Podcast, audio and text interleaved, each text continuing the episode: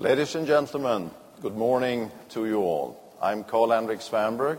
I'm the chairman, and on behalf of the board, I welcome you all to the 2012 annual general meeting for BP. Before we start our discussions, I formally propose the resolutions as set out in the notice of the meeting. We will vote on the poll on these resolutions at the end of the meeting. 2011 was a challenging year, but also showing important progress for BP. It was a year when we relaid the foundations for the company. Let me highlight the critical points. How we are making BP a stronger and safer company. The changes that we have made to the board and the road ahead for BP, our company, and what this means for you, our shareholders, and value creation over time. Let us go back 12 months. We met together in this room after a troubled year, a year that had seen the tragic accident and the oil spill in the Gulf of Mexico. In response, we, together with management, we in the board, we set three priorities. Safety and risk to be enhanced and embedded, trust to be regained, value creation to be achieved through the execution of a clear strategic plan. Bob on my left here, Bob Dudley, our CEO, in a few minutes he will give you more, talk more about this in a few minutes, but I want to be clear that turning each of these priorities into actions continues to require tremendous energy and commitment by everybody in this company. Let me first describe the strategic approach that the board has had for this work. For many years, BP operated as a largely decentralized organization. Different business units often had their local way of working. We're now building a company where we can leverage our global strength, a company that is more efficient and focused, a company that is designed to meet the tough challenges, but also the great opportunities ahead, and a company that is designed and a company that can deliver value. So we are stepping away from a system that is a legacy of our past and the acquisitions that we have made along the way. BP's new, more centralized organization enables us to better align the company around a set of clear and consistent standards. These are the documents that decide and define our way of working. To unite us around a common set of value, align our approach to risk that can encourage the sharing and knowledge and capability, the, the sharing uh, of knowledge and capability, and all within one system of remuneration. From all my experience from leading global companies in global in challenging circumstances, this represents fundamental change.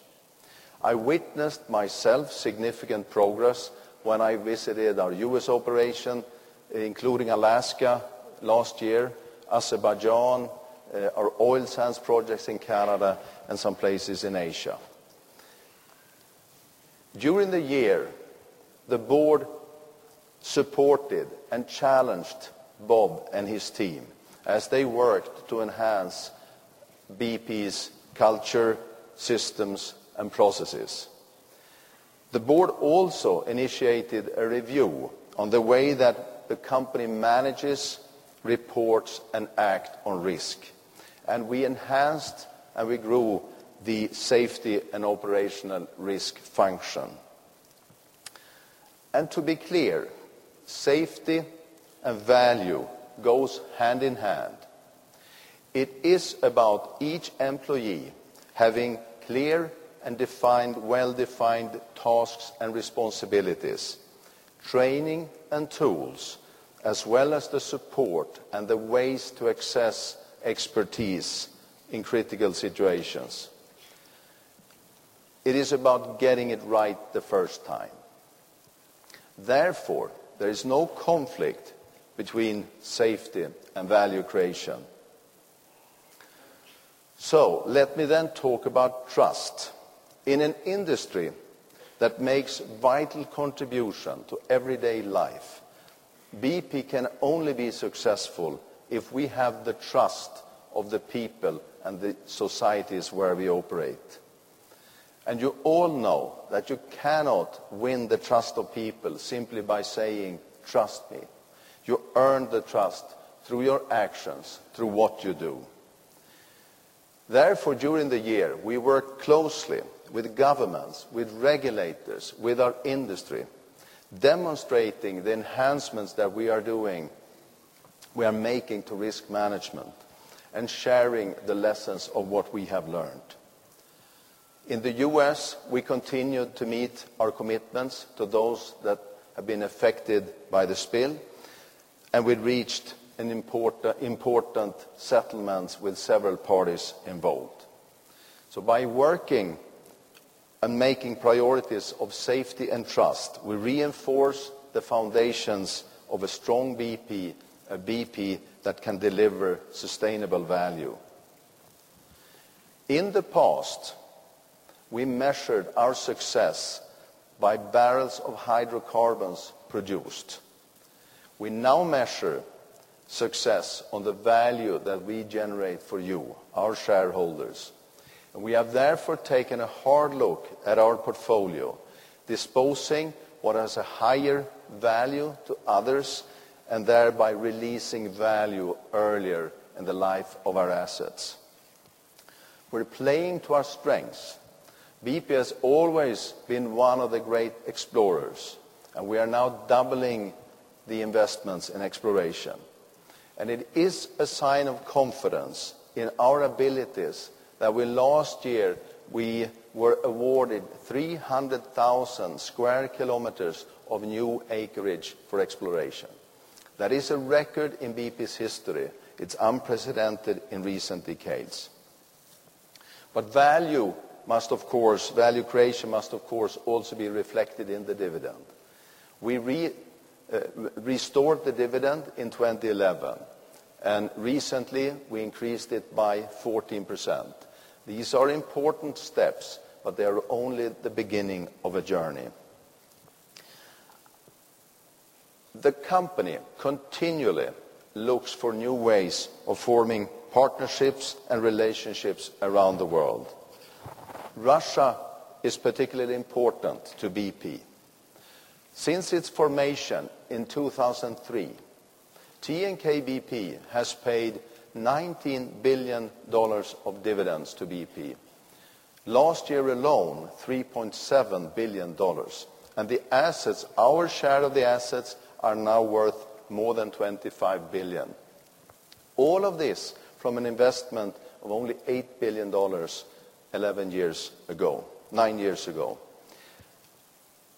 This is what I call a good investment. We are fully committed to Russia, but there, as elsewhere, the nature of our industry is rarely straightforward. However, we, this will not hold us back. BP did not become one of the greatest companies in the world by being timid. Let me now turn to the changes we made to the board. We have sought skills and experience that is relevant to our strategy and to the challenges that we will face in the future. After this AGM, eight of the 11 non-executive directors will have served less than three years on the board. This represents a substantial refreshment. Andrew Shilston just joined us, uh, and as did Professor uh, Dame Anne Dowling. Uh, Andrew was the finance director at Rolls-Royce. But equally important, he is an oil man with many years of experience from Enterprise Oil and Cairn Energy, and heads up the engineering department at Cambridge, one of the finest engineering academies in the world. And she brings exceptional academic and engineering expertise. Brian Gilvary took over as our CFO. Brian has over 20 years' experience from BP. Byron Grote, our previous CFO, he stays on with us as a director responsible for corporate business activities. After nearly six years on the board, Bill Castell has decided not to seek re-election. Bill has made a substantial contribution to the board, not least as the chair for the Safety, Ethics and Environment Assurance Committee. He's unable to join us here today, but I speak for the entire board when I thank him for all that he has done. Bill's role as an independent director, senior independent director, will be taken over by Andrew Shilston, who I said just joined. He will be supported in this role by Antony Burgmans, our longest serving board member. Paul Anderson, during the year, Antony Burgmans took over the chair for the Remuneration Committee, and Brendan Nelson took over the chair of the Audit Committee. Paul Anderson has taken over the chair for the SEAC Committee. Meanwhile, Ian Davis has continued as the chair for the Gulf of Mexico Committee, which has been invaluable in allowing the main board to manage its work during the restoration of the Gulf of Mexico and the, and the litigation. We have been through tough times, I can tell you that the enthusiasm and the commitment from this board to the success of the company is total, as is mine. I want to thank all the directors for their efforts and advice. I want to thank Bob Dudley and the team for all that you have done during the year. And I would like to thank our employees for their commitment to make BP a stronger and safer company. Thank you. Very kind.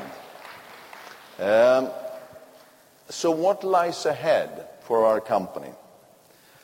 BP's Energy Outlook 2030 points at a 40% increased energy demand for energy over the next 20 years.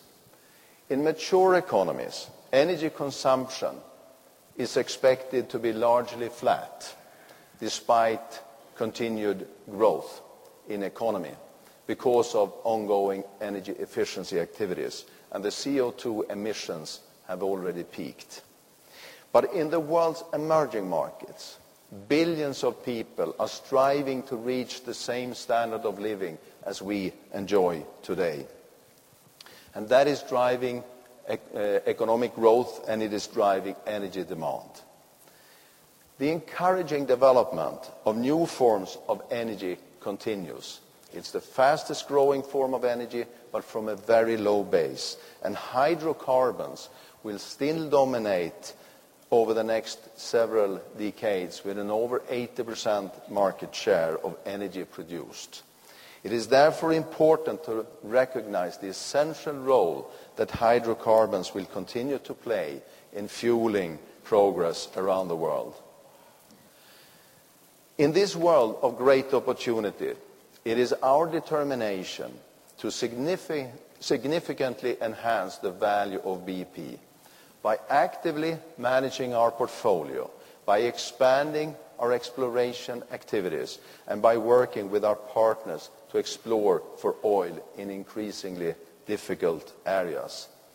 You will see BP tackle the very tough technical and physical challenges involved in meeting the world's energy needs. You will see BP live up to its commitments to local communities and to society. And finally, you will see BP re- repay the loyalty shown by you, our shareholders, by creating material rewards. In all of this, I can assure you that we as a board will commit all our expertise and energy to realization of these objectives. BP is a great company with a great history, and I'm convinced of a great future. As your chairman, I'm determined to lead a BP that can succeed in meeting the opportunities ahead. So I would like to end by thanking you for the support that you are showing. And I thank you for coming here and being here with us today.